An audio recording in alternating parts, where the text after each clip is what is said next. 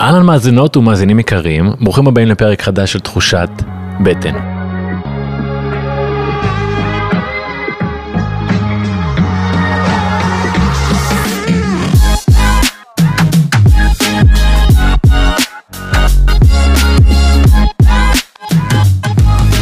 שבוע טוב חברים וחברות, מקווה שהפרק הזה מוצא אתכם בעוד יום קיץ שמשי, בהתחלת שבוע עם אנרגיות טובות, מצב רוח אדיר, ומצפה לכם פרק נהדר. אם אתם חדשים כאן, תחושת בטן היא תוכנית שמטרתה לעשות מעט סדר בכל מה שקשור לבריאות ולאורח חיים שלנו, מגישות שהן מעט אלטרנטיביות. אני המנחה שלכם מתן חכימי, יוצר תוכן מאמן ומחבר לספר חוקי בטן, ובשנים האחרונות אני חוקר את כל הקשר הזה בין האורח החיים שלנו והבריאות. אה, וכל פעם שאני לומד דברים חדשים בא לי לחלוק אותם איתכם, ובדרך כלל אני עושה זאת בעזרת המרואיינים שאני מביא לי כאן כל שבוע. השבוע אירחתי דוקטור שירלי הרשקו.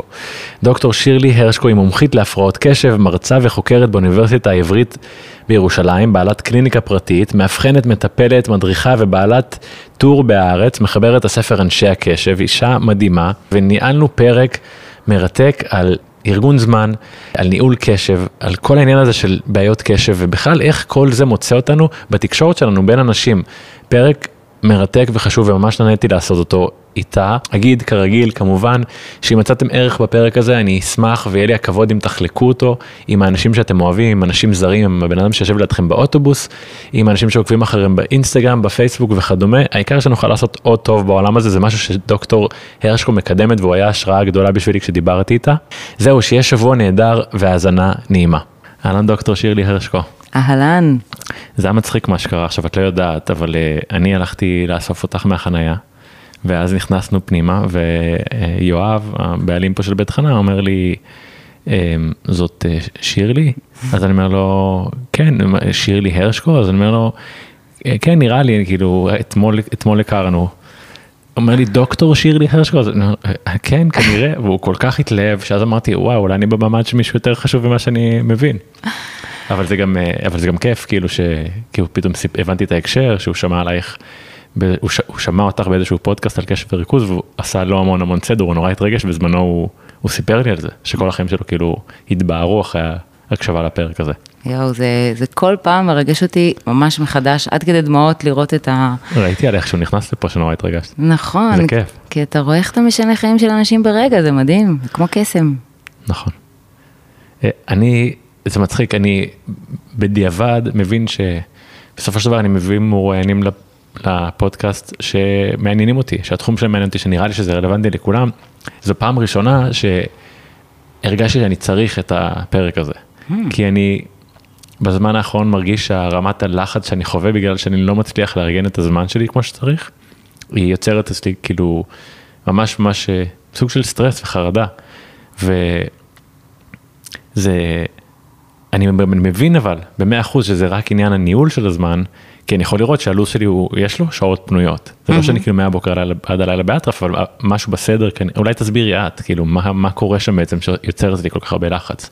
וואו, אתה קלעת בול לנקודה. באמת, אנשים חושבים שארגון זמן, המטרה היא להספיק יותר, להיות יותר יעיל, לסיים יותר משימות, בזמן, בדדליין. והאמת שהמטרה העיקרית של ארגון זמן זה לשלוט בחיים שלך ובצורה רגועה. זאת אומרת, הדבר הכי מדהים שזה נותן זה איכות חיים ורוגע.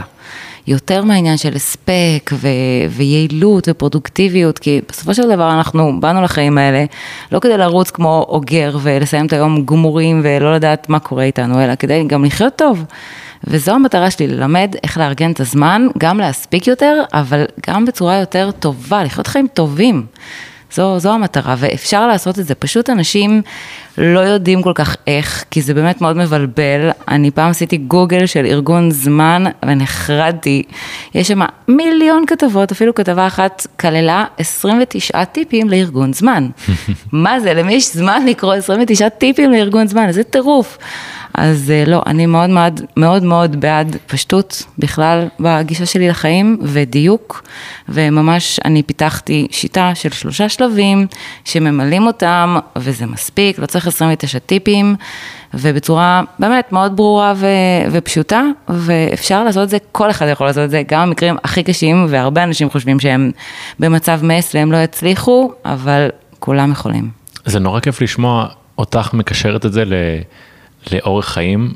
כי לפחות איך שאני רואה את זה בעולם שאנחנו חיים בעולם המהיר שבאמת הוא כולו סובב הצלחה אז בדרך כלל אנשים יגידו לך צריך לעשות יותר ויותר ו... ולנהל את הזמן יותר טוב ולקום בחמש בבוקר כדי להספיק עוד 700 דברים והרבה דברים לקחתי באמת לחיים אבל מצד שני זה כל הזמן מוסיף עוד ועוד לחץ. נכון אני בדיוק בקורסים שלי אני אומרת לאנשים עכשיו אתם משלבים דייט בשבוע, אתם משלבים את הארוחות שלכם לאורך היום, את ההפסקות שלכם, את השנץ שלכם, את הספורט, את, ה, את הדברים של החיים, ולא רק את המשימות, משימות, משימות, כי, כי אז באמת מרגישים פשוט מותשים ולחוצים, אז מה זה שווה? גם הרבה פעמים אני מוצא את עצמי מוסיף מטלות שלא חייבות להיעשות. כאילו אני יוצר על עצמי את העומס, היא מטלה שאפשר כרגע לא לעשות אותה, אבל כאילו קופצים דברים, מציעים לך דברים. אתה פש... אני פשוט בוחר לא נכון הרבה פעמים. בדיוק, נכון, וזה גם העניין בשיטה. זאת אומרת, הרבה אנשים עושים את הרשימות האלה. יש את הקטע הזה, לעשות רשימה, והרבה אומרים לי, כן, יש לי רשימות על המקרר, על הדלת, אני יודע לרשום, אבל זה לא עניין של הרשימה. זה, הרשימה זה הצעד הראשון, אתה עושה את הרשימה, אבל אתה צריך להסתכל עליה ולעשות גם איזושהי הערכה של מה דחוף לך, מה חשוב לך בחיים, ממש מה דחוף ומה חשוב, וגם כמה זמן ייקח כל דבר. ואני ממש מלמד כל שבוע לעשות רשימה כזו, ולראות מה באמת דחוף וחשוב לשבוע הקרוב, וגם כמה זמן ייקח לי לעשות כל דבר, ולפי זה לתכנן. לא סתם רשימה עמוסה בדברים, במשימות שאתה לא יודע בדיוק באמת מה קורה איתה. ואז אחרי שאתה עושה את החשיבה הזו, רק אז אתה מכניס את הדברים ללוז, ואז זה באמת משתלב עם כל החיים, וגם אתה יכול למצוא זמן לכל דבר שחשוב לך.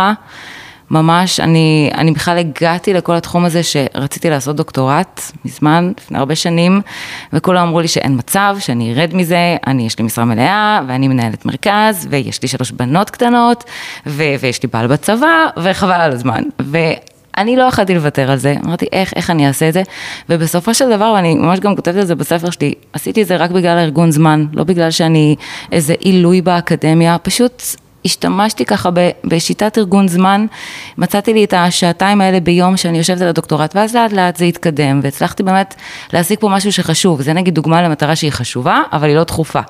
והרבה אנשים נתקעים במשימות הדחופות, יש לי דדליין בעבודה, יש לי דוח לשלם, יש לי איזה משימה לעשות, ואז הם כזה מפספסים את הדברים שחשובים להם, ונגיד לי זה היה מאוד חשוב לעשות את זה. אני קורא לזה, יש משפט, אני לא זוכר איך אומרים אותו, אבל אה, שלפעמים הדרך למטרה שלך נפגעת בגלל אה, מטרות פחות נעלות. Hmm.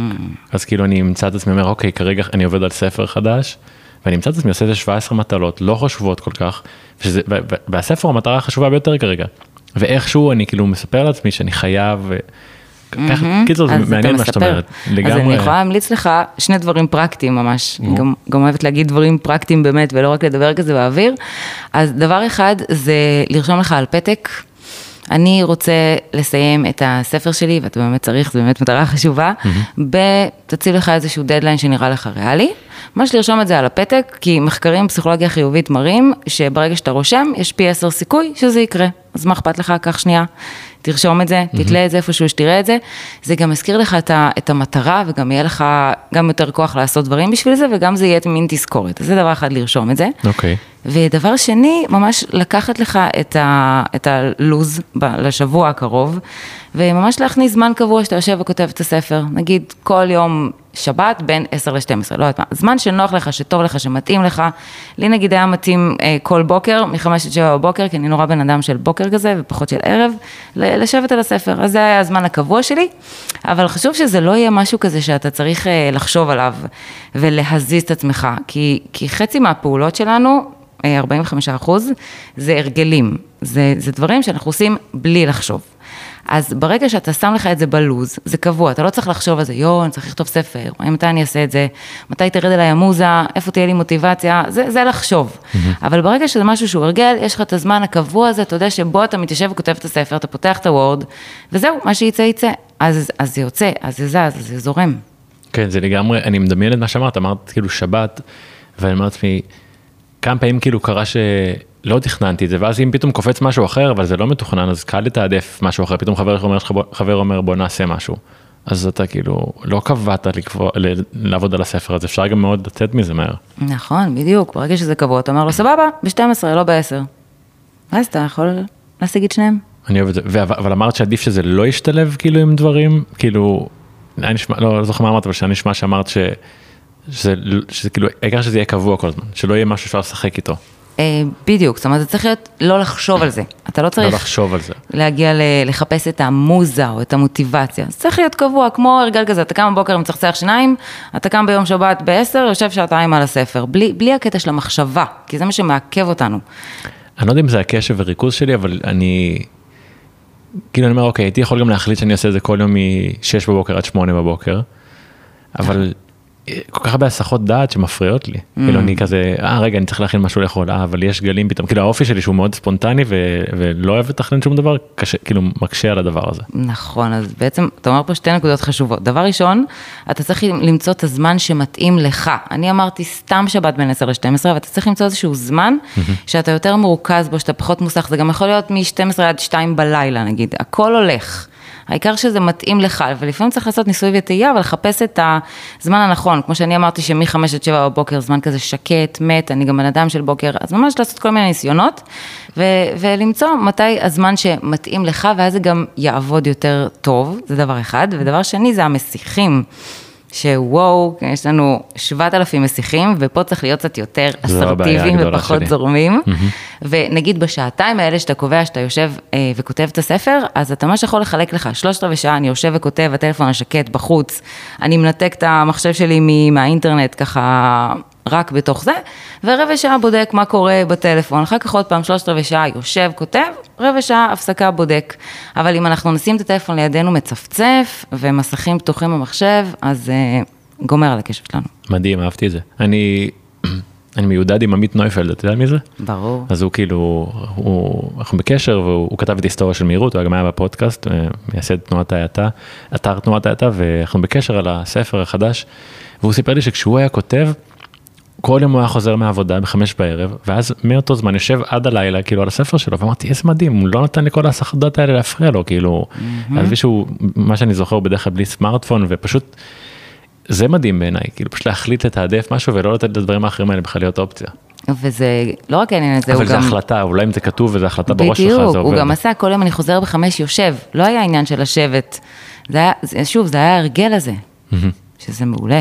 אז מה בעצם השיטה שפיתחת? אמרנו במקום 29 שלבים יש שלושה שלבים? כן, כן, לגמרי לא, אתה מאוד מגלגל 29. עיתונאים. אה, לא, 29. כן, כי כל כך מבלבלים אנשים, כל כך כבר ממורמרים ומיואשים מעצמם, שכן, זה צריך להיות מאוד אה, ברור. זה, השיטה נקראת שיטת רק רגע, גם כתבתי עליה ספר, וכוללת שלושה שלבים. והשלבים, אני יכולה להגיד ככה באופן כללי, אה, כי צריך קצת להיכנס יותר לעומק, זה, זה לרשום את הרשימות באמת, כמו שאמרתי, זה השלב הראשון. השלב השני זה לעשות איזושהי עבודה על הרשימות, כדי שיתאימו לך. זאת אומרת, מה חשוב לך, מה דחוף לך, וגם כמה זמן לוקח לך לעשות אה, כל, כל דבר ב- ברשימות. עכשיו, זה צריך להיות מטלות שהן ענקיות, כי אם אתה כותב ברשימה שלך לכתוב ספר, זה לא בדיוק ברור, אוקיי, כמה זמן זה ייקח לי ומתי אני אעשה את זה. אז נגיד, אתה יכול לכתוב, אה, בשבוע הקרוב אני רוצה לסיים פרק. כמה זמן זה ייקח לי? השאיפה למטלות של שעה-שעתיים. כי זה מה שאנחנו מסוגלים אה, לשאת. ביום? אה, או- שעה-שעתיים למשימה. למשימה, אוקיי. כן, אז נגיד פרק זה לא ייקח לי שעה-שעתיים, אז לחלק את זה, את ההקדמה ייקח לי שעה-שעתיים, אוקיי. אז את ההקדמה אני עושה ביום שני, בין אה, אה, חמש לשבע בערב. וממש ברגע שמחלקים את זה למשימות קטנות, אז גם יותר קל לגשת לזה. אני קוראת לזה עיקרון הקסם, שזה גם אה, ראשי תיבות של קונקרטי, ספציפי ומדיד. זאת אומרת, מטלות קטנות, שאני יודע כמה זמן ייקח לי, שהן יהיו לי ברורות, שהן לא יראו לי קשות מדי, כי ברגע שאני רואה לכתוב ספר, זה כזה, וואו, מאיפה אני ניגש לזה בכלל? זה נראה לי קשה, וממש מחקרים מראים שאני אני דוחה מטלות, הסיבה הכי מרכזית שאני אדחה מטלות, זה כי הן נראות לי קשות. Mm-hmm. קשה להתחיל, קשה לעשות, אז אני רוצה לפשט את זה. אז או שאני מחלקת את זה למשהו מאוד קטן, שקל לי להתחיל, קל לי לעשות, קל לי לראות את זה, אוקיי, לכתוב רק הקדמה לפרק, זה בקטנה, או שאני אה, מבקשת עזרה, או שאני מחפשת סביבה אחרת שיהיה לי יותר נוח ואני אוכל להתרכז. זאת אומרת, הרבה אנשים גם נכנסים למקום הזה של שיפוטיות והאשמה עצמית נורא קשה. יואו, אני כזה עצלן, אני דחיין, אני, אני לא מרוכז, ו- ו- וזה לא נכון. זאת אומרת, אנשים הם לא בנויים כעצלנים או דחיינים, אלא פשוט זה משהו שקשה להם לעשות אותו. אבל ברגע שהם המטרה מפשטים... נראית מלחיצה. בדיוק. כן. אז אם אנחנו נוריד אותה רגע לקרקע, נחלק אותה, ונמצא גם פתרונות יצירתיים. נגיד, במקום להגיד אני כל הזמן מוסך, אז למצוא את השעות שאני פחות מוסך, או לשים את הטלפון בצד, או, ולהבין שזה באמת בעיה של כולם. רוב האנשים בעולם, קשה להם לארגן את הזמן והם לא יודעים איך לעשות את זה. אז פשוט צריך ללמוד ו- ולשנות דברים כדי שזה יעבוד. כיף לשמוע את זה כי אני אמנם לא עושה את זה בצורה מסודרת, אבל נגיד לא מזמן לקחתי החלטה שאני יותר, היה תקופה שהייתי עורך את הפודקאסטים בבית בסוף שבוע. ואז ממש הייתי הורס את עצמי את הסוף שבוע, כי כבר הייתי גם דוחה את זה במהלך הסוף שבוע, זה היה נשאר כזה לשבת אחר הצהריים, ואז היה לחץ. ואז אמרתי, זהו, אני בחיים לא עושה את זה יותר, אני מסיים ביום חמישי, לא משנה מה. ואז פתאום אתה מוצא שיש לך זמן לעשות את זה, אתה מוותר על משהו, אבל פתאום הסוף שבוע נהיה כאילו כיף. יואו, כי אני, מדהים. כי אני מחליט שזה חייב לקרות. אז, נכון. אז, אז כאילו אני, לגמרי זה- אני מוצא רגעים שאני עושה את זה, אבל זה לא מסודר, עכשיו יש לי טיפה יותר כלים בזכותך. אוי, זהו, זה העניין שזה זה יושב עליך, שזה מה שמבאס, שאתה אתה לא נמצא גם איפה שאתה נמצא. זאת אומרת, גם אם אתה היית הולך לים, אבל היית יודע שיש לך את הפודקאסט לערוך, זה היה כזה יושב עליך ומציק לך, ממש. וזה מה שגרוע.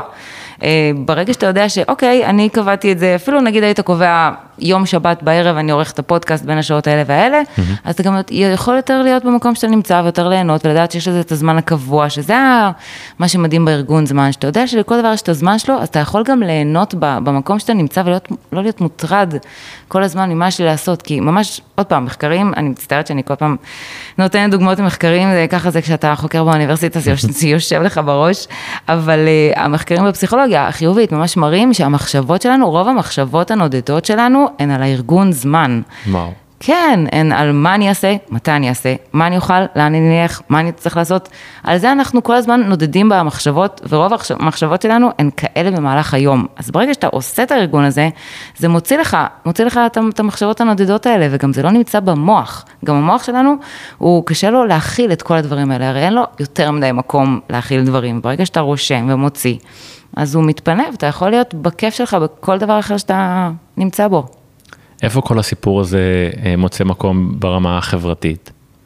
כלומר, אני מוצא המון המון עומס בזה שחבר אומר, אז בוא ניפגש, בוא נקפוץ לזה, בוא או. נגיד שלום, רק חיבוק, אני אקפוץ רגע לעבודה, וכל דבר כזה אני אומר, וואו, כאילו, אני רוצה, אבל גם רוצה ממש להגיד לא, רוצה שההודעה הזאת תיעלם, כי זה כאילו מוסיף עליי המון המון לחץ. אז זהו, זה בדיוק עוזר בעניין החברתי. קודם כל, גורם מספר אחת לאושר בחיים שלנו, שוב מחקרים בפסיכולוגיה חיובית, זה מערכות יחסים. זה הגורם מספר אחת, יותר מלימודים, יותר מעבודה, יותר מהכל. אז זה חשוב להכניס את המשימות האלה במרכאות של מערכות יחסים גם ללוז. עכשיו, זה באמת מזכיר לי את הנקודה הכי חשובה, שהלוז, מה שתכננת, זה לא שאתה חייב לעמוד בזה. זה לא המטרה שלנו, המטרה היא לא לעמוד בתכנון של הלו"ז, אין שום מטרה כזו, זה גם לא יקרה. Okay. אוקיי. גם לי אחרי 15 שנה של ארגון זמן, אני לא עומדת בתכנון שלי השבועי. וגם אין לי מטרה כזו, כי החיים הם מלאים בבלת"מים, כמו שאתה אומר, חבר פתאום עבר פה ברחוב ורוצה לתת חיבוק, או, או בלת"מים אחרים, או קשיים אחרים, או אפילו מצבי רוח, או כל מיני דברים שנופלים עליך בחיים, אתה לא יכול לשלוט בחיים הרי. אז כל הזמן דברים משתנים. והעניין הוא לשנות את הלו"ז בהתאם למה שיתאים לך. אז החבר אומר, אני רוצה לקפוץ, אתה מסתכל, מה קבעתי עכשיו? "אמ, את המשימה הזו, לא, היא לא דחופה לי, אני אדחה אותה לשבוע הבא, יום שני בשלוש, אני אעשה אותה, סבבה, פינית לעצמך את השעתיים האלה, אתה יכול גם לשבת איתו פה למטה בקפה, בכיף, אתה יודע שהמשימה עברה ליום שני בשלוש, מעולה. אבל זה נורא מלחיץ אותי, כאילו, אם מישהו אפילו היום פנה למישהו שהוא רוצה להקליט איתי פודקאסט שבוע הבא, וממש אה, נכנסתי ללחץ מלהכניס את זה ליומן שלי עכשיו, כי- רק שלא יהיה לי עוד עומס שם. כן, כי אתה לא מסדר את זה, אתה צריך להסתכל, איזה יום אנחנו? חמישי. חמישי, מעולה. יום חמישי זה זמן טוב. אתה צריך למצוא מתישהו בסוף שבוע זמן, נגיד יום חמישי בערב, נראה לי זה זמן טוב לך, שתצא גם רגוע לסופש, ואז אתה רושם לך את כל המשימות לשבוע הבא, ומכניס אותם לתוך היומן ביחד, אתה יודע, עם כל האורגנים והרגלים, דברים שיש לך שם, או דברים שאתה רגיל לעשות. ואז אתה רואה איך נראה השבוע. ואתה רואה שיש לך זמן למשימה הזו שרצית, ו- ואז זה כבר מרגיע. אתה יודע שאוקיי, הכל מתוכנן, הכל רגוע, אני לא צריך להחזיק את זה בראש, זה נמצא שם. ו- ואז, עכשיו, אם אתה רואה שזה משהו דחוף, אין, לא סובל דיחוי, אז אתה אומר, לא, אז אני לא יכול עכשיו לקפה, בוא ניפגש בשלישי בשבע, שם יש לי זמן, מתאים לך? מעולה. העניין הוא כאילו לשלוט, לשלוט בחיים, אתה יודע מה קורה, אתה יודע מה אתה יכול להזיז ומה אתה לא יכול להזיז, ואז זה לא כזה מלחיץ כל הזמן, כי אתה בדיוק יודע מתי לעשות, מתי לא לעשות, וזה פשוט מרגיע. אני חושב שבתכל'ס זה הכי מלחיץ אותי, כי אני לא אוהב להתחייב באמת לדברים לטווח ארוך, אני לא יודע מה יהיה, אני מאוד אוהב להיות חופשי וספונטני. אז בגלל זה אני אומרת, אתה לא צריך לעמוד בלוז, להפך, הוא אם אני פשוט קובע נותן עם בן לך אדם עכשיו שליטה. להקליט פודקאסט, אני לא יכול להבריז לו. אז זה עוגן, מה שנקרא. מה זה אומר? שכמו שאמרתי, שבהתחלה אתה מסתכל על השבוע הקרוב ושם את העוגנים, שזה דברים שאתה לא יכול להזיז, שהם חייבים לקרות. אבל אין לנו הרבה דברים כאלה, אני חייבת לה- להגיד לך, אם אתה רגע תתכנן את הלו"ז השבוע הבא ותשים את העוגנים, אתה להפך, אתה תראה שנשאר לך הרבה יותר זמן פנוי, והרבה יותר זמן להכניס כל מיני משימות. זה אולי נראה מלחיץ בהתחלה למי שלא רגיל, אבל בסוף זה סופר משחרר ונותן רוגע ונותן גם יותר זמן לעשות דברים. באמת, אם אני אספר לך כמה דברים, נגיד, אני מכניסה לחיים שלי, אה, זה, זה רק בזכות זה, רק בזכות ה, הארגון הזה, רגע, לראות, רגע, מה, מה, מה קורה איתי? זה בדיוק עושה את האפקט ההפוך ממה שאנשים חושבים, וזה נותן יותר את הספונטניות והיצירתיות והזרימה, כי כמו שאמרתי, לא צריך לעמוד, צריך פשוט לדעת מה, מה, מה קורה. אוקיי. מה עוד אה, נכנס ב... אמרנו את שלושתם כבר? אמ, כן, בעצם רשימות, אה, זה השלב הראשון, השני זה לעשות עליהם איזושהי עבודה של דחוף, חשוב, אה, כמה דברים. זמן, כן, כמה זמן לוקח לי כל דבר, להיות יותר אה, בהבנה מה אני רוצה לעשות וכמה זמן ייקח לי. והדבר השלישי זה באמת להכניס ללוז, אחרי שאתה מכניס את העוגנים וההרגלים, אז להכניס את כל המשימות ולראות אם אין מקום נגיד לעוד דברים. אז לדחות את זה לשבוע אחרי, לעשות כזה סדר עדיפויות. ואז להתחיל את השבוע ביום ראשון. כמובן לזכור להסתכל גם על מה שתכננת, בגלל זה אני תמיד ממליצה לשים את זה בטלפון דווקא, את היומן, לי יש נגיד אפליקציית A-קלנדר שהיא מעולה, נוחה, בלי צפצופים, כן, בלי התראות, בלי עניינים אה, משיחיים, ואז אתה פשוט רואה את זה מול העיניים וגם יכול להזיז את זה כזה עם האצבע, וזה גם עם צבעים, אז זה נחמד, וזה נותן לך המון... שליטה, נגיד, גם אנחנו קבענו מהיום להיום את הפודקאסט. נכון. אוקיי, והיה לי משהו. אבל כן, בסדר העדיפויות שלי זה להעלות את המודעות ו- ולהשמיע את הנושא ולעזור לאנשים. אז הזזתי את המשהו הזה למקום אחר שראיתי שיש לו זמן, וזה לא הלחיץ אותי וזה לא הכניס אותי לאיזושהי מצוקה. אולי כאילו אני לא אומר לעצמי שאני אוכל להזיז את זה ואז זה מלחיץ אותי יותר.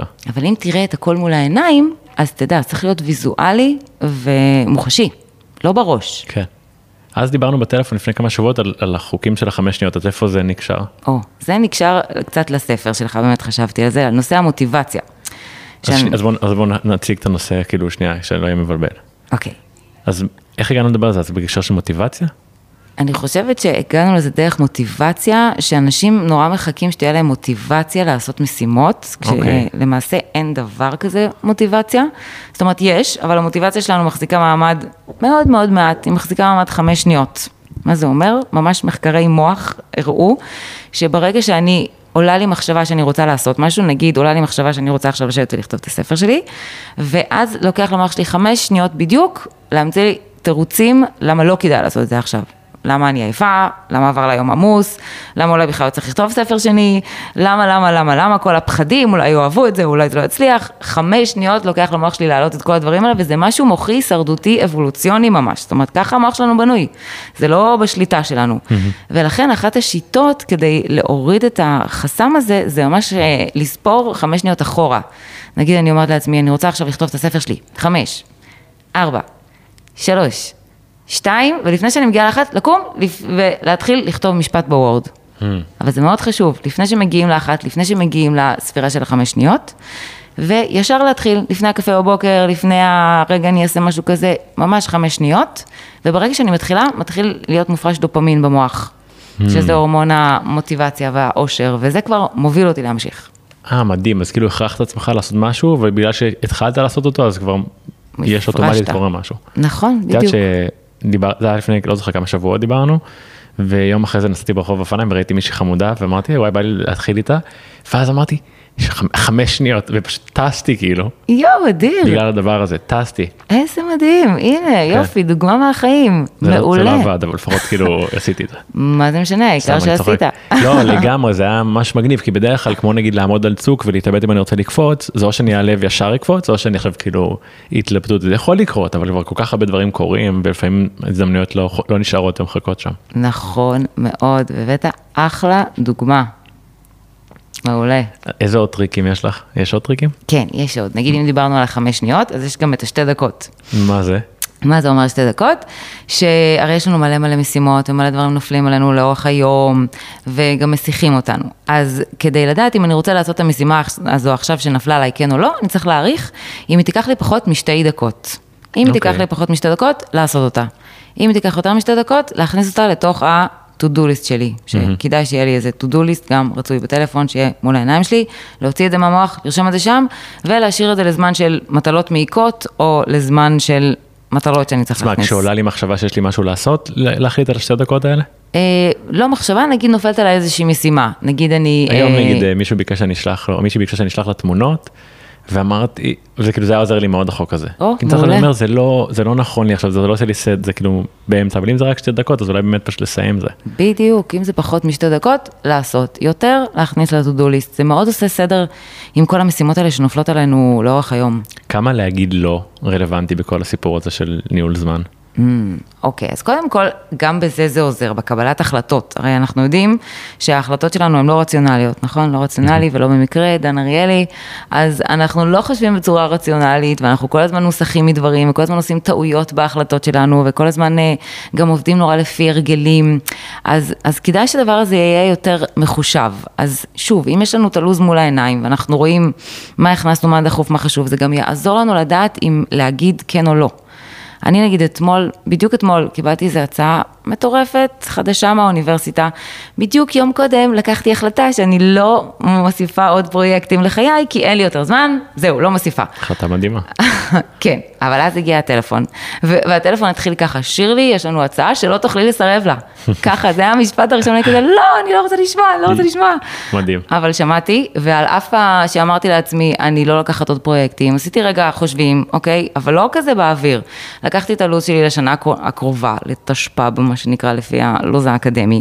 ראיתי מה הפרויקטים, מה קורה, מה ירד, מה עולה, עוגנים, עניינים, עשיתי חישובים, דחיתי משהו, והכנסתי את הדבר הזה, כי זה דבר עם חשיבות מדהימה ועליונה בעיניי, ואני רוצה לעשות את זה. אז כמו שאמרתי, שיניתי את הדברים, ידעתי איך זה נכנס, ועכשיו זה לא מלחיץ אותי שלקחתי את זה, כי אני יודעת איך, איך ארגנתי. אז, אה, אז זה מאוד עוזר לי לקבל את ההחלטה כן או לא, זה, זה לא אמוציונלי, אלא משהו, משהו מחושב, והמשהו מחושב הזה עוזר לי להירגע, ולא לחיות עכשיו בלחץ, יש לי מלא פרויקטים והוספתי את זה, לא, סידרתי, כל, הכל יש זמן, הכל בסדר. מדהים, אז כאילו, כשאת מדברת חשבתי על זה ש...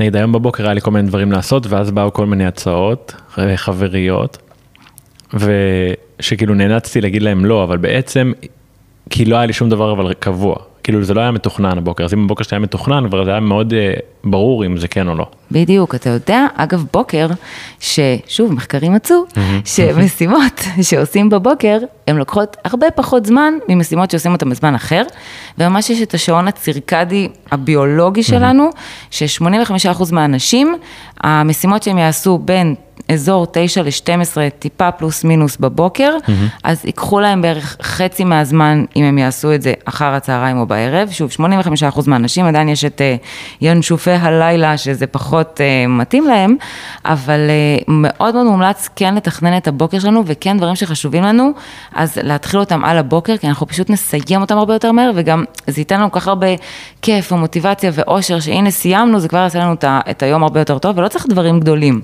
גם תמיד אני אומרת, לא צריך מטרות גדולות, כמו שאמרתי, קטנות. מספיק שעשיתי שעה וחצי את זה, שעה וחצי את זה, התקדמתי במשהו חשוב לי, זה כבר עושה לי את היום, ו... ואני, ואני יותר יודעת מה, מה קורה איתי גם אחר כך. אני חסיד גדול של, של דברים כאלה ש- שקורים אצלי בסביבות 6 בבוקר, נגיד לכתוב ספר.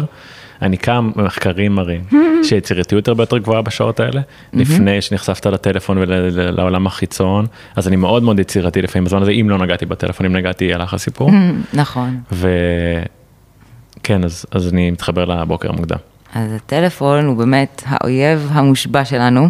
הוא נכנס הרבה לקורסי ארגון הזמן, ממש יש לו פרק אה, שלם, כי הוא, הוא ממכר, וממש קשה להשתלט על זה, ממש הוא מפריש דופמין וקורטיזול, זאת אומרת, הוא ממש ביולוגית ממכר אותנו, וכן ההמלצה היא לא להשאיר אותו באמת בחדר שהולכים לישון, כי ברגע שנוגעים בו ורואים את כל הדברים והחדשות והזה, היצירתיות מתחילה לרדת מאוד, ואם לא נוגעים בו, באמת המוח שלנו מתחיל לעלות כל מיני דברים מדהימים ומחשבות, ו- ולספר בכלל זה מעולה, אני אומרת לך מניסיון. כי בלי הטלפון זה המחשבות שלך, ועם הטלפון זה כבר מחשבות שמישהו החליט בשבילך. בול, זה, נכון. אני, אני מכיר את זה, ולפעמים כשאני נופל אני פשוט מתבאס על עצמי, כי זה ממש מדהים למי ש... אנחנו חיים במציאות שהרבה אנשים ממש מתעוררים לתוך הטלפון. נכון. זה ממש מדהים איך אני יכול לקום לתוך הטלפון, ואז אני חושב כבר על ש... לפחות כאילו חמישה עשרה אנשים שראיתי, קיבלתי הודעה, מייל, משהו. לעומת אם אתה פתאום עם עצמך, יש ממש, אני יכול להיזכר בסיפורים וחוויות ורגשות, וזה ממש עוזר לי בספר. כאילו, וואו, יש לי מה להגיד פתאום. נכון. זה ללא אז ספק. אני, אני מאוד בעד להשתמש באמצעים נוקשים ואסרטיביים בהקשר של הטלפון, כי זה מאוד קשה להתגבר על זה, מאוד. אז זה תוכנות שמנתקות, אה, מגבילות, זמנים, לא נותנות להיכנס. ממש אה, להשתמש בזה בבוקר במיוחד. אתה יכול להגיע, אני גם, כל הדוקטורט, כל הספר, כל הדברים שלי, עשיתי בבוקר בשעות האלה, אני חושבת שאם הייתי נוגעת בטלפון, אז לא הייתי פה היום כנראה. אני בגדול, זה אולי אמרה קצת קיצונית, אבל כאילו אם לא הטלפון עליי, אז בעצם אין קיום של לחץ כל כך. כי בטלפון יש את ההודעות ואת הלוז, אז כאילו בלי הטלפון, אם הוא לא קיים, אין שום דבר שיגיד לי, יש לך משהו. Hmm. אז ממש, אני ממש מרגיש שהוא מוסיף לי המון המון לחץ. אני לפעמים שם לעצמי רגל ויוצר את זה, נגיד עם המדיה החברתית, אני יכול להעלות איזה שאלה, פתאום לקבל הרבה הודעות, ואני יוצרתי לעצמי פשוט עומס, ואני בדיעבד קולט כאילו שאני עשיתי את זה לעצמי. כן, אני מבינה אותך, וזה בסדר, זאת אומרת, אפשר לעשות את הזמנים, את ההפסקות, הזמנים הקבועים האלה ש, שכן נמצאים עם הטלפון, או נגיד יותר בערב, זה לא שאני נגד טלפון לגמרי, אבל באמת למנן את זה ולהשתמש ב, אתה יודע, בכל מיני דברים ש, שחוסמים ממש, נגיד יש את פורסט שעוצר אותך מלהיכנס, או, או דיטוקס, או... ממש כאילו אפליקציות מאוד פשוטות שעוזרות לך לא לעשות את הנגיעה הזאת של, ה, של ההתמכרות. כן, אני נגיד לאחרונה קורה מצבים שאני הולך למקומות מסוימים, פשוט לא לוקח את הטלפון איתי. וואו. אם זה מפגש עם אה, בן אדם אחד, כאילו כבר נגמר היום, אז אני פשוט משאיר אותו בבית, זה, יא. זה מוסיף המון זה. לחיבור שלך של הבן, עם הבן אדם. נכון. אתן לך דוגמה מעולה, נגיד עכשיו אנחנו נסיים את הפרק, היום יום חמישי, אני, אני הצבתי לעצמי היום לערוך אותו. Hmm. אז אני צריך להישאר פה בחלל הזה, באיזה שעה לסיים את ה, כל ההקלטות שקשורות למעבר. אם אני אוציא את הטלפון, Hmm. זה יכול בתוך שנייה למחוק לי חצי שעה, שאני כאילו פתאום מסתכל, מדפדף וזה, אז ההחלטה ממש לא לגעת בו, שלא יהיה פה, היא משנת חיים. ועכשיו אם הייתי משתמש בו, החצי שעה תתבזבז, אבל לא, לא יקרה שום דבר מועיל לחיים שלי. זה חצי שעה שממש על ריק. מדהים, וואי, כן. זה ממש טוב, זה מזכיר לי גם עוד נקודה, זה שאתה נשאר פה. העניין הסביבתי הוא גם מאוד חשוב, זאת אומרת, הרבה אנשים אומרים לי, יואו, לא מצליח להתרכז בבית, אני קבעתי לעצמי דברים, אבל הכביסה מושכת אותי, או המקרר מושך אותי, ו- ואז אני ממש אומרת, תחליפו סביבה. לא תמיד צריך לשנות את הבן אדם, אה, לפעמים צריך פשוט לשנות את הסביבה, כמו שאתה אומר, להישאר פה, לא לקחת את זה הביתה, כי בבית אני כזה נמרח לדברים אחרים, או אם אתם לא מצליחים ללמוד, נגיד סטודנטים בבית, אל תלמדו בבית, לכו לספרייה, לכו אפילו לשבו בבית קפה עם אוזניות, תשנו לעצמכם איכשהו את הסביבה למקום שלא תימשכו לדברים אחרים, במקום לכעוס על עצמכם ולמרוח את הזמן הזה, גם לפעמים צריך לשנות את, ה- את הסביבה עצמה, וזה מאוד עוזר. איפה כל המקום של הפרעות קשב נכנס לתוך הדבר הזה? הו, הנושא האהוב עליי נכנס בול, כי הפרעות קשב זה בעצם הפרעה בתפיסת הזמן. אוקיי. ממש אה, וואלה, זה ההגדרה? זה חלק מההגדרות, זה, ההגדרה הכללית יותר זה הפרעה בתפקודים ניהוליים, באיך להתנהל, זאת אומרת איך להתארגן, לעבור בין דברים, להתחיל דברים, לסיים דברים, לדחות דברים, ומבחינה מוחית ממש האזור שאחראי על התפיסת זמן הוא יותר קטן, ממש ככה, אנשים עם הפרעות קשב לא שמים לב שהזמן עובר, כמו שאמרת, חצי שעה עפה, לא שמתי לב, גם, גם יום יכול לעוף להם והם לא ישימו לב. הם חשבו שמשימה תיקח שעה, אבל היא בעצם משימה של שבע שעות, הם מתקשים כזה להתארגן בבוקר בזמן, מאחרים יותר, אה, דדליינים, מאוד, מאוד לחוץ, זאת אומרת, כל הנושא של הזמנים זה ה-ה-הקושי שלהם, וזה מאוד חבל, אה, כי לפעמים זה פשוט... דופק להם את החיים בצורה רצינית, גם מבחינה חברתית, מתעצבנים עליהם כל הזמן שהם מאחרים, גם בעבודה עם דדליינים, ו- וגם כמובן בלימודים, וגם התארגנות בבוקר ומשימות. לפעמים זה ממש יכול לדפוק להם את החיים. את כאילו לא אמרת שום דבר בכל מה שאמרתי על זה, על, על זה שאולי יש לי הפרעת קשב, אבל- אבל רק מהמעט שאמרת עכשיו, אין לך מושג איך החיים שלי נראים. יואו. אני יכול עכשיו אה, לקום בבוקר, שש בבוקר, אומר אוקיי, עוד שעה אני יוצא מהבית, ופתאום לעשות ששת אלפים משימות, כאילו לנקות את הבית, לבשל כמויות שלא יכול לשנות צריך, לתקן משהו, כאילו זה, זה, אני כאילו, אני, חברים שלי היו צוחקים עליי שהם היו, שהיינו בתיכון, שהם היו באים לאסוף אותי, ואז הם אה, היו אומרים, כאילו מחכים לי למטה, ואני אומר יאללה אני בא, אני בא לרדת, ואיכשהו אני אמצא את עצמי כאילו קורא ynet ומכין, סוחט מתפוזים. באמת, זה מאוד צוחקים עליי על זה, אני ממש כאילו, אני לא שולט בזה כנראה. באיזושהי צורה. אולי תבוא לאבחון עשו בקצב לי הזה. אבחון, הגזמת, שהייתי ילד כבר. אה, אוקיי, את זה לא אני- אני ידעתי. מאובחן עם קשב וריכוז כביכול, אבל עם התפיסה שלי על זה היום היא מאוד, אה, כאילו, למה צריך לאבחן בן אדם עם משהו בכלל? כאילו אנחנו חיים בעולם, נכון, יש מלא הגדרות ותבניות חברתיות, אבל מי אמר שכאילו אני צריך להתאים בהם? בדיוק בגלל השיחה שהייתה פה כשהתחלנו, כן. כי ברגע שאתה מאבחן ויודע שיש לך הפרעת קשב, אז זה מסביר לך המון המון דברים, כמו אפילו זה שהסברתי לך עכשיו על העניין של הזמן. ואז אתה מרגיש פחות לא בסדר, או במקרים יותר קיצוניים דפוק. וזה כבר משהו שעוזר לך, כי אתה בעצם יכול להסביר לעצמך את ההתנהגות שלך, ו, ומפה גם, גם לדעת מה לעשות איתה, איך, איך לטפל, איך לעזור, כי מה לעשות, אי אפשר להתאים את כל ה... סביבה אחרת, יש את המערכת חינוך כמו שהיא, ו... אני ו- חושב שזה חשוב שאנשים יבינו אותך באמת. בדיוק. את יודעת שאם אני עכשיו נגיד אמור לבוא לפגוש אותך עוד רבע שעה, יכול להיות שאני אגיע בזמן, אבל אם תגיד לי "אה, בוא נדחה לעוד שעה, אני כנראה אאחר לעוד שעה. בטח שאני יודעת, בגלל זה אני אף פעם לא משנה זמני פגישות ואבחונים לאנשים. כי אני יודעת שזה יוציא אותם מכיוון לגמרי, זה בדיוק העניין הזה של, ה, של הזמן, של ההתארגנות איתו, שצריך כן לעשות את זה הרבה יותר מובנה, ואז, הם, ואז זה ממש משנה להם את, ה, את החיים ובעיקר גם את, ה, את הנפש, את הבפנים, וזה אגב גם מה שעושה האבחון, שזה הילד, יכול להיות הילד הכי אינטליגנט בעולם. אבל הוא לא מצליח להוציא את, ה, את כל החוכמה הזאת, והוא מקבל רק ציונים בינוניים, וזה, וזה גורם לו כזה לחשוב, מה קורה? אבל למה אני ככה? אבל למה אני לא מצליח? וברגע שאומרים לו, אוקיי, יש לך הפרעת קשב, זה קושי בוויסות של הקשב, אתה יכול לעשות ככה וככה, זה יעזור לך. אתה יכול לנתב את זה למקומות אחרים, יצירתיות, דמיון, ואתה, אתה מסביר לו ונותן לו כלים, זה משנה את החיים, והוא לא- לא מרגיש כמו באמת בשיחה שעשינו מקודם, דפוק ולא מוצלח. אני חושב שאחד מהדברים הכי מאתגרים במערכות בין אנשים הם תקשורת. Mm. יש אנשים שידברו על סגנונות תקשורת, אבל אני מאמין שהרבה אנשים חשבו עליי שאני אולי... מזלזל. אה, מזלזל, סנוב, אה, אני, לא- אני בטוח שיש הרבה, אני לא זוכר את ה... כאילו, אני אפילו שומע את זה פה ושם עד היום, ואני אומר, אני לא, אני לא זוכר אפילו באיזה סיטואציה, כאילו, אולי לא הייתי נוכח בסיטואציה הזאת, אבל כאילו, מה, מה הדברים שאומרים על אנשים כאלה? נכון, כדי אומרים כאילו- עליהם, דבר ראשון שאומרים על ילדים כאלו שלא מאובחנים, עצלן זה המילה, אני תמיד אומרת שאין דבר כזה ילד עצלן, כי אין תכונה כזו, עצלנות, ואי אפשר להיוולד איתה ואי אפשר לפתח אותה באישיות. אתה לא בן אדם שיכול להיות עצלן, אנחנו נולדים עם רצון למימוש עצמי, ואם הילד נראה עצלן, כנראה שיש לו קושי, וב, ובגלל זה זה נראה ככה, לא מתאמץ, לא אכפת לו, אה, מזלזל, לא, לא קשוב, לא שומע אותי בזוגיות, או-הו. איך הוא שוכח, ולמה הוא לא בא, ולמה הוא מאחר, מה לא אכפת לו, אני לא חשובה לו, כל מיני וואו. דברים שהם הם לא קשורים בעליל, אבל למי שלא יודע ואין לו הפרעת קשב, הוא לא מודע שלבן אדם השני יש הפרעת קשב, אז ככה זה נראה לו. אין, אין מה לעשות, כי אתה לא רואה את הקשב, הקשב שקוף. אבל uh, ה- כל ההתנהלות הזאת, וזה מצחיק שאתה אומר את זה, כי אני כל כך רגילה לעבוד עם אנשים עם הפרעות קשב, שנגיד זה שלקח לך מלא זמן לענות לי נגיד, וכל מיני דברים, אה, או, ש, או דחיות, אני, אני רגילה לזה, כי אני עובדת עם אנשי קשב, אבל מדהים. אנשים אחרים, הם, הם יכולים להיעלב, הם יכולים לחשוב שזה לא רציני, אבל זה לא, זה לא העניין, זה ההתארגנות. איזה עוד דברים יעזרו נגיד למישהו, ש- אם, אם חברים שלי מאזינים עכשיו להבין אותי יותר ולא לחשוב שאני כאילו מתחמק, מה, אני, לפני כמה ימים קיבלתי ביקורת מחבר שאמר לי, אתה כאילו מתרחק, האם לא בא לך חבר חברות, אתה לא, אתה לא עונה בקבוצה, ואני כאילו, וואו זה לא קשור לאהבה שלי אליכם בשום צורה, כאילו, כן, טוב, חברים של מתן, שימו לב.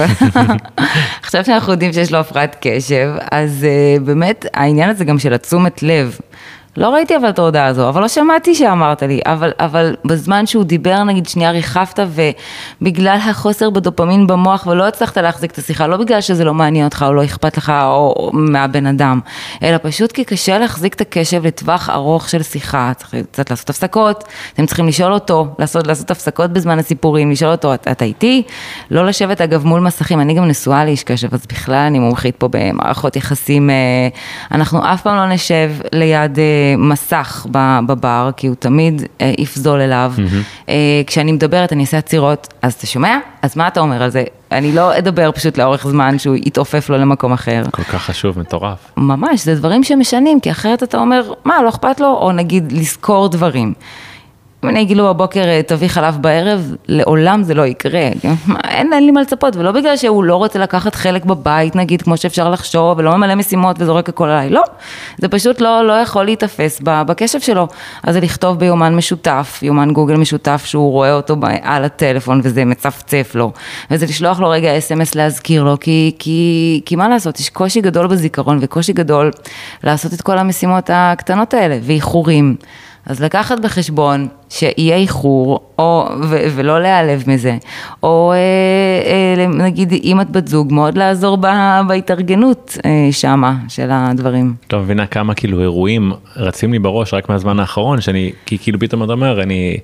אני יכול לראות כמו איזה עוף מוזר אפילו, אני בסיטואציה חברתית, פתאום מפסיק לדבר, mm-hmm. פתאום הולך לבד למקום אחר. נכון. הייתי בעיה עם חברים בסופה, שכולם יושבים מדברים, אני כאילו לא מוצא את עצמי, הולך סיבוב כן. חוזר.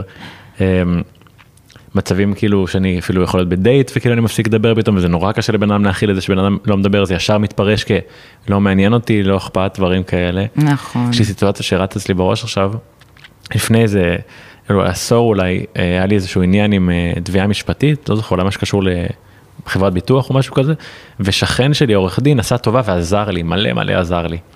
וביום שהיה את התביעה נגמר ולא התקשרתי אליו כאילו אה. להגיד לו כלום כי בראש שלי אמרתי, תודה ענקית, hmm. והערכתי את זה הכי בעולם, אבל לא... בראש. כן, וכאילו הוא אמר לי, אני לא מבין, כאילו עזרתי לך כל הזמן, לא hmm. התקשרת להגיד תודה, והייתי מלא הערכה, מלא hmm. הערכה, אבל המחשבה הזאת בכלל לא עברה לי בראש. אז זה עוד עניין, שבאמת, אנשי הקשב שהם חושבים משהו, אז מבחינתם הם חשבו את זה, זה קרה.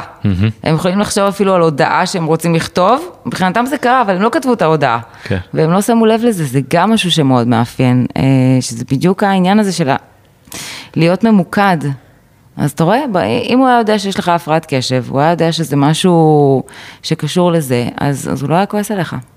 צריך איזשהו מדריך איפשהו, שיהיה לכל בן אדם עליו, שידעו איך להתמודד איתו. יש לי האמת מדריך, כתבתי, אם אתם רוצים, תכתבו לי מייל, אני אשלח לכם. חייב. עם כל המאפיינים, ככה מאוד ברור. של קשב וריכוז. כן. יש עוד דברים שלא דיברנו עליהם?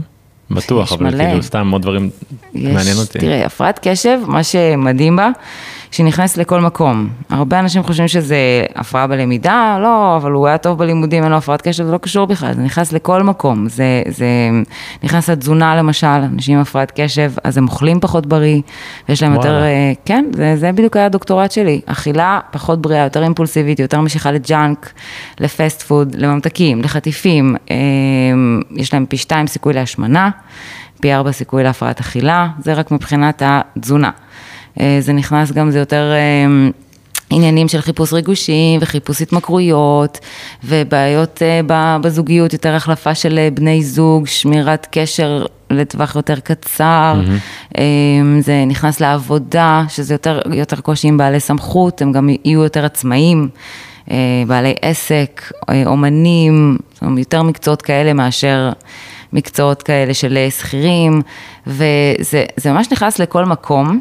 אבל מה שמדהים בזה, שברגע שיודעים ומטפלים, אז, אז זה לא פוגע. זאת אומרת, הסיכונים יכולים להיות... אה, כן אה, גדולים, כמו שאמרתי מקודם, אבל, אה, אבל זה כן עולם שהוא אופטימי, כי ברגע שאנחנו יודעים את זה, נגיד בזוגיות אפילו, כמו שדיברנו, ברגע שהבן זוג יודע, וואי, פעם דיברתי עם, אה, עם מישהי שסיפרה לי שהבן זוג שלה רצה להציע לה נישואים, והוא תכנן יום מדהים כזה של הצעת נישואים, אבל בבוקר היא לא קמה, היא לא התארגנה בזמן, היא איכה, הוא כבר כעס עליה, היא לא הייתה קשובה לזה, היא... והוא לא יודע שיש לה הפרעת קשב, בסוף הם נפרדו. וואו. והיא אמרה לי, יואו, אם הייתי יודעת בתקופה שהיינו חברים, שיש לי הפרעת קשב והוא היה יודע, אז הוא לא היה מייחס את זה לכל הדברים האלה, ו, וזה מה שמדהים, שברגע שאתה יודע, זה, זה משנה חיים. בא לי לדבר שנייה, אמרת טיפול, עכשיו, יואב עמד איתנו פה לפני שהתחלנו, ואמר שהכדורים שינו לו את החיים. אתה שומע את זה, הוא ממש מסביר, אני גם מכיר אותו, הוא בן אדם מאוד מאוד יצירתי, אבל הוא בלי הכדורים, הוא באמת לא, אין אותו כל כך. אמ, או אין אותו ברמות האלה של הריכוז שהוא מביא עם הכדור. פשוט זה סותר את כל האמונה שלי באיך אני מסתכל על החיים. מבחינתי, שאני אקח כימיקל בשביל להיות משהו אחר, זה כאילו כמו להגיד, אה, זה כמו לקחת תרופה לבעיית רפואית, אתה מתעלם משורש הבעיה. עכשיו, אני אומר, אם אני כזה, אז אני צריך למצוא חיים שיתאימו לזה, לא כדור שיתאימו אותי לחיים האלה. Mm-hmm. מצד שני, אנחנו חיים בעולם הזה וברור שטוב להביא את הפתרונות, אז בא לי לשמוע מה יש לך להגיד על זה. וואו, הרבה. אני פשוט כאילו כל כך אנטי בדרך כלל לשמוע על תרופות. אני קודם כל מבינה אותך, אני גם לא אוהבת תרופות, ואפילו אפידורל לא לקחתי בלידות שלי. Mm-hmm. אני לא בעד להכניס דברים שלא צריך, גם אקמול אני לא לוקחת. אני מבינה אותך, אני איתך, אני גם מאוד אוהבת את הנושא של תזונה, אבל עד שזה מגיע לנושא של הטיפול התרופתי בהפרעת קשב, ו... ואז זה בעצם מתחלק לשני דברים. אם באמת אפשר לעשות שינוי סביבתי, והנה נגיד אני עכשיו מכניסה את הבנות שלי לבית ספר אחר, אה, פחות קונבנציונלי ויותר אה, טבע ויותר... אה, משהו שיתאים להם, עבודה שאתה מצליח למצוא, שאתה לא צריך בה את הריכוז, אלא רק דברים אחרים, נגיד יותר יצירתיים או יותר ידיים. אז אם אתה יכול לשנות את הסביבה, מעולה. אבל יש מקומות שאתה לא יכול לשנות את הסביבה, ו...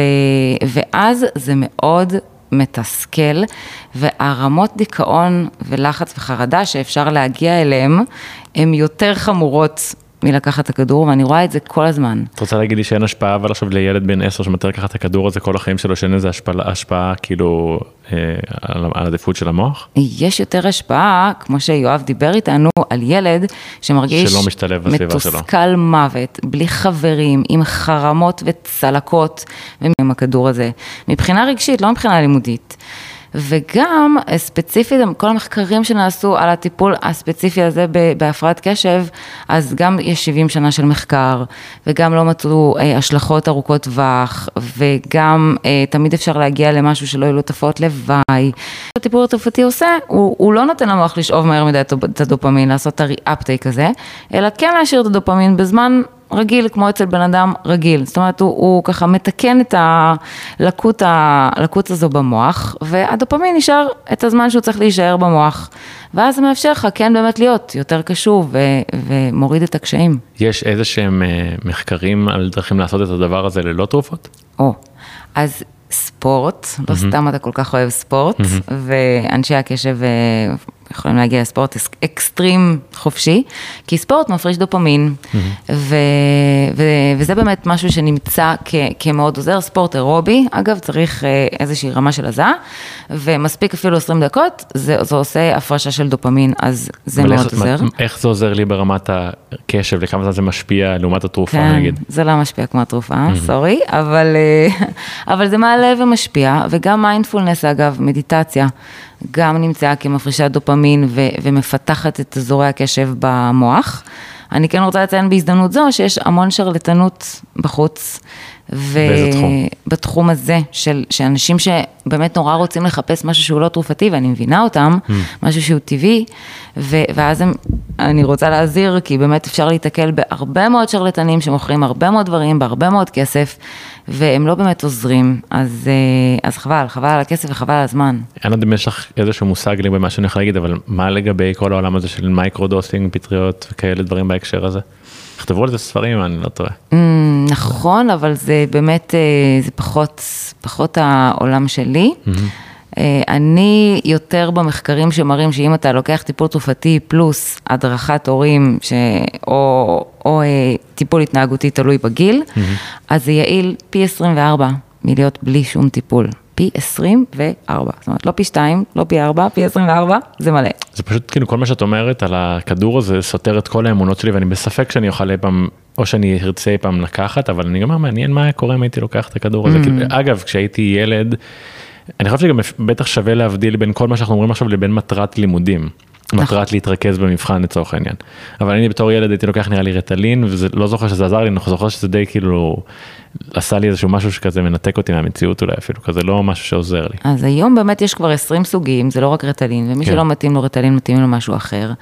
אבל באמת אני, אני יותר ויותר אה, גם רואה שבגיל הבוגר, שכבר יש לך יותר שליטה על החיים שלך ואתה יכול לבחור מה אתה עושה, ו, ו, ובאמת גם להשתמש בכל מיני אסטרטגיות, וגם זה לא דבר שחייבים לקחת כל יום, אלא אפשר גם פעם ב- שאתה צריך. אז, אז זה לא שחייבים את הטיפול התרופתי, אפשר למצוא כל מיני אסטרטגיות שמחפות, שעוזרות, אה, גם ארגון זמן אגב, שדיברנו עליו בהתחלה, מאוד מאוד אה, עוזר וממקד, אז אה, לא, אפשר. בגלל זה מאוד התחברתי, התחברתי לתחילת השיחה ואמרתי לך, כאילו, כי אני חושב שבסופו של דבר, החיים שיצרתי לעצמי עכשיו, אני גרתי כאילו בניו יורק הרבה שנים, ואז החיים שלי פה ממש יצרתי לעצמי חיים שמאפשרים לבן אדם שלי, שאני להתנהל בצורה כביכול טובה, כאילו הבחירה של במה אני אעבוד, את יודעת, כמה שעות עבודה אני צריך ביום, מי אחראי עליי, איך זה עובד, כאילו זה לא בחירות אולי ש... זה לא הזדמנויות שקיימות אולי לכל אחד, אבל אני חושב שאם החיים שלך צריכים את זה, אז שווה לחתור לשם. נכון, זה ממש ממש מדהים, באמת, אתה ממש התאמת את החיים אליך, וגם כשעושים משהו שאוהבים, אגב, זה גם מסביר למה פיטרו אותי מכל עבודה בעת שהייתה לי בחיים. נכון, זה מאוד מסביר. כן. כן, יואו, זה קטע, פשוט תמיד אנשים, תלוי מי, אבל אה, זה, לא, לא, זה לא כאילו אה, על כל הספקטרום, אבל תמיד יחשבו שאני כאילו מזלזל, לא אכפתי, דברים כאלה, וזה ממש קטע, זה בסדר, זה הפך אותי להיות עצמאי, אני מאוד אוהב את זה, חשוב נכון. לי, אבל, אבל זה ממש קטע שכאילו אנשים לא מבינים אנשים. נכון, אנחנו חיים עם אנשים, כל הזמן מתקשרים איתם, ולפעמים משהו כמו עניין, אה, נקרא לזה עניין אה, ביולוגי או כימי, גורם לך לחשוב שהבן אדם הזה הוא שונה ממך, או יש לו מחשבות או כאלה שהן בכלל קשורות ל... זה ממש קטע. ממש, ממש, ממש, ובאמת לא סתם רוב אנשי הקשב הם, הם עצמאים, או אומנים, בעלי עסקים, כל מיני דברים כאלה, גם בגלל שיש להם כישורים, יש להם חשיבה הרי מאוד uh, יצירתית, וברגע שהם אוהבים משהו, אז הם יכולים גם 17 שעות לעשות אותו. זאת אומרת, אה, יש פה גם עניין של היפר פוקוס, כי הפרעת קשב זה לא שאין לך קשב בכלל, אלא יש לך חוסר בוויסות שלו. אבל אם יש משהו שמעניין אותך, אז אתה יכול לשקוע בו שעות עכשיו, ולחפש, ולעבוד, ו- ויום שלם יעבור ואתה רק תעשה אותו. נו ברור, אני, מדברת עם בן אדם שהעיפו אותו, מ- לא, לא ישבתי בשיעור שלם, אני לא חושב פעם אחת מא' עד י"ב, באמת, אני תמיד הייתי יוצא, אז אז הלכתי לאוניברסיטה ופרשתי באמצע, מבחינתי כאילו אין, ופתאום אני מוצא את עצמי כותב ספר, קורא מחקרים, כאילו ואיפה איפה זה ואיפה אני, כאילו אני הבן בדיוק. אדם שלא עושה את הדברים כי האלה. זה מעניין אותך. ואגב, באוניברסיטה, 80% מאנשי הקשב נושרים מהלימודים. 80 אחוז. 80 אחוז לא, מש... לא מסיימים תואר ראשון. זה מטורף. זאת אומרת, יש גם אנשים שהם גם סיימו את כל הארבע שנים לימודים, אבל לא הגישו את העבודה הסמינריונית, הם גם נכללים שם, אז, אז אה, 80 אחוז. וואו, זה פשוט מפיל אסימונים. יואו, מדהים. מה עוד נראה לך שווה שמישהו עכשיו שמאזין, אולי בספקטרום אח- אחרים, מתמודד עם אנשים כאלה, אולי הוא בעצמו כאילו שווה שידע, אני מתקיל אותכם שאלה גדולה, אבל בא לי להבין אולי אנחנו לתת עוד משהו. אה, אני חושבת שאפשר לחלק את זה נגיד לשתי אוכלוסיות גיל. אם אנחנו מסתכלים על ילדים, אז מאוד חשוב שההורים פה ייקחו אחריות וילמדו את הנושא וידעו מה לצפות מהילד, מה לא לצפות ואיך לעזור לו כדי לשמור על המערכת יחסים וכדי לגדל ילד עם ביטחון עצמי ופחות אה, צלקות. וואו, כי אשכרה יכול לקבל צדקות דווקא מזה שהוא יש לו בעיות קשב. וואו. האבחונים האלה שעשו לי פעם 200 אבחונים הם באמת טובים? לא? האבחונים השתנו, השתנו עם השנים והשתכללו, אבל כן חשוב ללכת למישהו מומחה בתחום, כי גם, גם בהקשר הזה, זאת אומרת, אני מאבחנת עם נוירולוג שהוא ממש מומחה עולמי בתחום של הפרעת קשב, ומעודכן גם בכל המחקרים והדברים החדשים, וצריך לראות שזה מישהו עם התמחות בהפרעת קשב, ושיהיה שם אבחון כמו שצריך, וטיפול כמו שצריך, וליווי כמו שצריך. אז בעצם הפתרון אבל לילד כזה, יהיה או לשנות את האורח חיים שלו לגמרי, לשים אותו במסגרת אחרת, או שייקח את הכדור? לא, יש גם עוד אה, הרבה פתרונות ביניים, זאת אומרת, גם הוראה מתקנת, וגם יש טיפול התנהגותי, אה, קוגפן, או כל מיני סוגים אחרים, אבל זה כאילו האמת, הופך את הילד לזה שיש לו בעיה, לא? אבל קודם כל, הכי חשוב זה הדרכת הורים. זה, זה לפני כל מה שעושים עם הילד. ברגע שההורים יודעים מה קורה ולמה לצפות, זה, זה גם מחזיק את היחסים ולא גורם לבית עם פיצוצים. אנחנו הרי רוצים, מה הכי חשוב? כאילו שיהיו יחסים טובים. אז זה מוריד את כל הפיצוצים והריבים והתסכולים והחרדות והלחצים של ההורים, והילד מרגיש שמקבלים אותו ומבינים אותו וטוב לו. וזה כבר עולם אחר עוד לפני כל העזרה ב- בלימודים ש, שאפשר לתת, והחיזוקים בחוגים, ויש מלא מה לעשות, אבל זה מתחיל מידע של ההורים, הורים צריכים לקחת על זה אחריות. אוקיי. ואם אנחנו מסתכלים על האוכלוסייה של המבוגרים, אז לצערי, מבוגרים תמיד מזניחים את עצמם. גם ההורים, הם ירוצו עם הילד לכל המומחים, אבל על עצמם, אה, אני כבר הסתדרתי, אני כבר בסדר, אני... ולא, ולא, אתם, אה, אתם צריכים גם לדאוג לעצמכם, ו- ו- וכן. זה גורם לי לחשוב פשוט אם נגיד לאבא שלי יש בעיות קשב וריכוז או אמא שלי ואיך זה זה עושים לך פה טיפול, זה- אה, זה קורה כל פרק ברור, איך זה השפיע כאילו על המערכות יחסים שלנו אה, כן, קודם כל זה גנטי, אז חייב להיות לאחד מהם. נראה לי שיותר לאבא שלי דווקא וממש מעניין אותי כאילו כי כמה תבניות בניתי עליו שהוא ככה וככה וככה ואולי בכלל זה רק זה נכון, נכון, לגמרי. אז אה, שיו, איזה קטע. זה עובר ב-75% מהמקרים מההורה לילד. אז זה סופר סופר סופר קינטי, ו- וזה נורא חשוב ליח- למערכת יחסים, כי, כי באמת, הורים שיש להם הפרעת קשב, אז הם יהיו בעצם הרבה יותר אה, אה, חרדים לילד ועם רגשות אשמה וכעס על מערכת החינוך, לא מסתדרים עם מערכת החינוך, והמון... המון חששות לילד, וההורה בלי הפרעת קשב, אז יהיה יותר עם לחץ ועצבים וריבים, ולמה אתה לא עושה, ולמה אתה לא מתאמץ, ולמה אתה לא יושב. אבל ברגע ששני ההורים יודעים, גם מה קורה איתם וגם מה, מה זה הדבר הזה, אין, זה פשוט כל כך, כל כך מרגיע את הבית. ואיך אני, זה יהיה מאוד קשה, אבל מה אני אמור לחשוב ש... כדי להבין אם לאבא שלי יש בעיית קשב וריכוז? Hmm. אוקיי, אז קודם כל באתר שלי יש שאלון קצרצ'יק, ממש, mm-hmm. שאפשר למלא אותו, ולהעלות חשד סביר להפרעת קשב. בוא ננסה עכשיו, את זוכרת כאילו חלק מהזה? בטח. אוקיי, בוא ננסה. אני יכולה להגיד תסמינים. אוקיי. אוקיי, אז קושי להתרכז במשימה חזרתית או משעממת. אוקיי. אה, טווח קשב אה, מאוד קצר באזור ה-10 עד 15 דקות. שיכול להיות בשיחות, שיכול להיות במשימות, שיכול להיות בלראות סרט, שיכול להיות בלמידה, בכל מיני דברים כאלה. אה, דחיינות, שכחה, עיבוד חפצים, הימנעות ממשימות שדורשות מאמץ מנטלי, נגיד כמו קריאה. אה, יש את הצד גם האימפולסיבי, היפראקטיבי, שזה יכול להתבטא ב... אגב, לא חייבים את כל התסמינים, כן? כן, כן. אה, מספיק רק חלק מהם. אה, דברנות, עוצרים מישהו באמצע שהוא מדבר, דיבור אסוציאטיבי, קמים מהכיסא, תזזיתיות, יש את הסוג ה...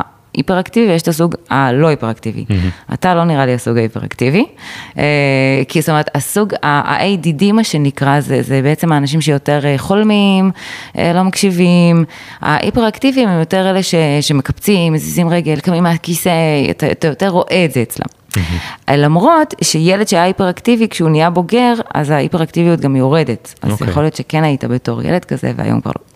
אז יש את שני הסוגים האלה.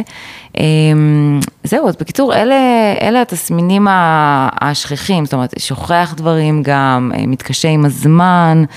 אה, וצריך ככה שישה, חמישה, שישה תסמינים מתוך תשעה שכתובים שם, וברגע שהם, שהם מסומנים זה מעלה חשד סביר, ואז צריך ללכת לאבחון. כי כן יכול להיות, לא לגבי אבא שלך ספציפי, אבל באופן כללי לכל מי ששומע אותנו, כן יכול להיות ש...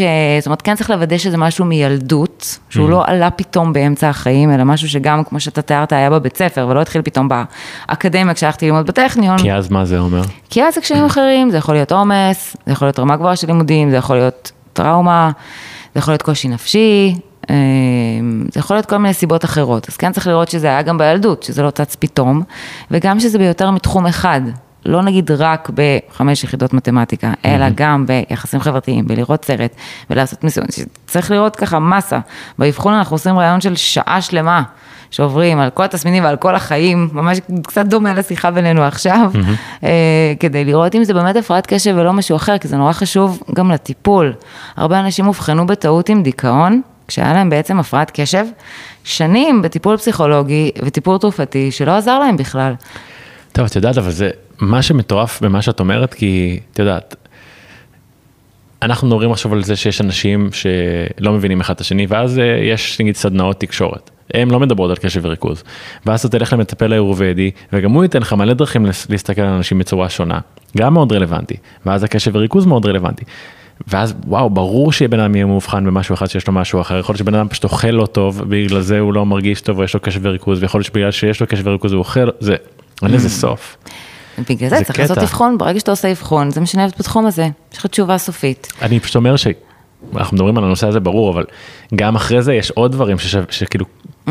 שאפשר להגיע אליהם כדי להבין, כי אנחנו כל כך סבוכים ויש כל כך הרבה עניינים שקורים בהתפתחות של החיים המודרניים. נכון, נכון. הכל נהיה רלוונטי. נכון, נכון, זה הכל קשור להכל בסוף. אנחנו צריכים לסיים, אבל אולי בכמה מילים, אני לא, אני רוצה שנרד לרמת הדיאטה, אבל אמרת שכאילו יש לך גם איזשהו תובנות בהקשר של מה שאנחנו אוכלים, ביחד עם קשב וריכוז? כן, זה הדוקטורט שלי.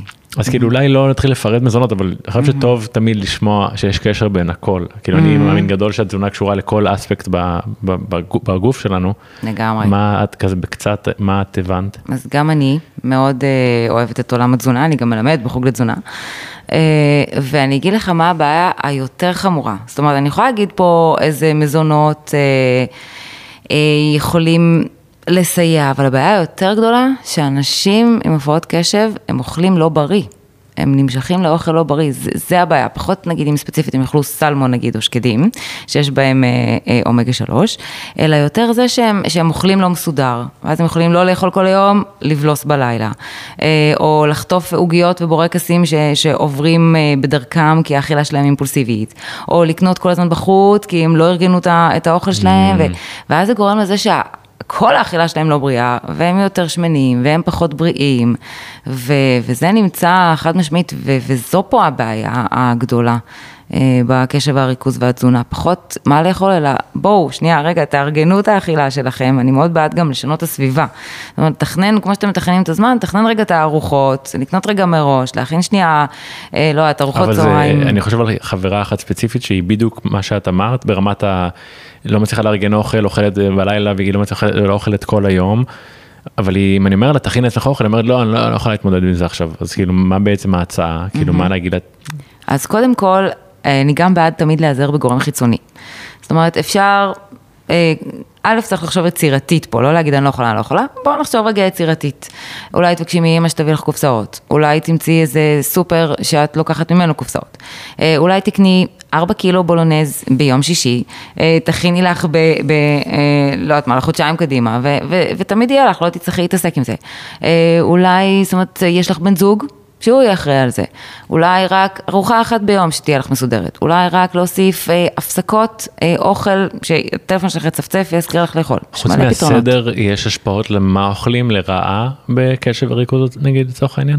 אה, משהו שאוכלים שמשפיע לרעה על הריכוז? כאילו יש מזונות שתורמים mm. לנו לבעיות קשב וריכוז? כן, אז, אז חקרו את זה המון, גם כל מיני דיאטות, ובדקו גם את כל נושא חיטה, סוכרים, צבעי מאכל, באמת כל התיאוריות ככה שעלו לאורך השנים, ואני יכולה להגיד לך, גם המנחה של הפוסט-דוקטורט שלי היה מעורב בזה, במחקרים האלה, וקצת unfortunately, אין איזושהי דיאטה או איזשהו מאכל שאתה תוכל לאכול, שישפר את הריכוז שלך. לא, התכוונתי ההפך, האם נגיד לצורך העניין סוכר יחמיר את הקשב וריכוז שלך? וגם לא זה. זאת אומרת, זה, הסוכר יכול לגרום קצת יותר להיפראקטיביות, וגם צבעי מאכל יכולים לגרום קצת יותר, אבל לא ברמה אה, משמעותית, וזאת אומרת, ולא ברמה ספציפית מי עשה את המחקרים האלה שאת מדברת עליהם? אה, המחקר, המחקרים על התזונה בעצם, כן. חוקרים באקדמיה וללא... אנשים שאת מכירה כאילו? כן, גם אנשים שאני מכירה, אחד מהם אפילו בדק את הדוקטורט שלי. אמ, תראה, סוכר יהפוך כל ילד ליותר היפראקטיבי, וגם מעבר להיפראקטיבי, זה לא יעשה לו טוב anyway, הוא יהיה פחות בריא, הוא יהיה יותר שמן, השמנה גורמת להמון סיכונים אחרים, שמנה זה בכלל גורם מספר אחת למוות בעולם עכשיו, mm-hmm. זה מנתק חברתית, זה, זה עושה הרבה דברים גרועים, אנחנו לא צריכים להגיד שסוכר... זה ממכר, שזה אחד הדברים הכי בעייתיים בסופו של דבר. כן, נכון, נכון, אז אני אומרת... כאילו אפשר להגיד שמשהו ממכר לא משפיע לך על המוח, אבל אני מבין מה את אומרת, כאילו כן. שהמחקר לא מצא את זה. את יודעת מה מעניין במה שאמרת? על... אה, על התזונה של אנשים עם קשב וריכוז, כי גם יש אה, קשר ישיר במאפייני תזונה של אנשים שהם על הספקטרום. Mm. וזה כאילו מעניין ממש להבין שיש קשר, אני לא יודע, ברמה של אנשים שהם על יש קשר ישיר בין הסביבת מייקרוביום mm-hmm. לבין ההתפתחות הרגשית והיכולת שלהם לתקשר, ובאמת קשה להם מאוד לשנות את התזונה שלהם. Mm-hmm. כלומר רוב האנשים שהם על הספקטרום אוכלים אותו דבר בדיוק. נכון, בררנות. אז uh, מעניין שזה גם פה כאילו יש איזשהו הקשר. נכון, לא לגמרי. לא כזה קיצוני אבל. גם רוב האנשים של הספקטרום יש להם הפרעת קשב, mm-hmm. וגם באמת לא ציינתי את הצד הזה של הבררנות וההימנעות ממאכלים והרגישות החושית, נגיד, תמרים למשל, או שאוכל נוגע באוכל, מה, אתה גם לא אוכל תמרים? לא, לא, לא מכיר את זה, לא הבנתי מה התכוונת, אבל לא תמרים. אוקיי, שיש... אני אוהב תמרים, אבל לא הבנתי מה התכוונת. יש אנשים עם הפרעת קשב שיש להם רגישות אה, חושית, והיא מתבטאת גם באוכל וגם במרקמים. ואז הם לא יכולים לאכול מרקמים מסוימים, hmm. אה, כמו נגיד עגבנייה, או תמר, או אוכל שנגע באוכל. שמעתי דברים כאלה, כן. אבל זה לא אצל כולם. ואז גם רגישות חושית, בדים, כל מיני כאלה. שירלי, איפה המאזינים שלנו יכולים למצוא אותך, אם הם רוצים לכתוב לך, או ללמוד ולקרוא וכדומה? או, תלמדו, תלמדו ותקראו, זה חשוב. מה שמדהים ומרגש בך, כי דיברנו לפני שהתחלנו להקליט, שממש ממש אכפת לך, גם מרגישים את זה בשיחה איתך שאכפת לך. נכון. זה מרגש. נכון. הרבה אמפתיה יש שם. כן, כי זה כיף, זה כיף לראות חיים של אנשים משתנים, זה כל יום כיף מחדש. ומרגש. אז איפה אפשר למצוא אותי? אה, באתר שלי, אנשי הקשב. בגדול, כל מה שאני עושה זה תחת אה, המותג אנשי הקשב החמודים. אה, אז יש לי את האתר, יש לי את הפודקאסט, יש לי את הקהילה בפייסבוק, שיש שם כבר 12 אלף איש, יש לי את הספר שלי, אנשי הקשב, יש לי אתר באוניברסיטה גם כן, יש לי כתבות בארץ, אז פשוט תרשמו את השם שלי ותגיעו ותלמדו. ובאמת זה ישנה את חייכם. אז אם לא הבנתם, השם זה דוקטור שירלי הרשקו, תודה רבה שבאת. וואי, בשמחה רבה, תודה לך על האירוח. באהבה גדולה. תודה חברים וחברות שנשארתם איתי עד סוף הפרק, מקווה שלמדתם מדוקטור הרשקו אה, ונהניתם מהשיחה איתה כמו שאני נהניתי. כרגיל להגיד, אם אהבתם, תחלקו, זה יהיה מדהים בשבילי ויהיה מדהים לאנשים שיושבים שם בחוץ ויכולים ללמוד ולהתפתח בזכות הפרק הזה. שיהיה שבוע נהדר ונתראה בשבוע הבא.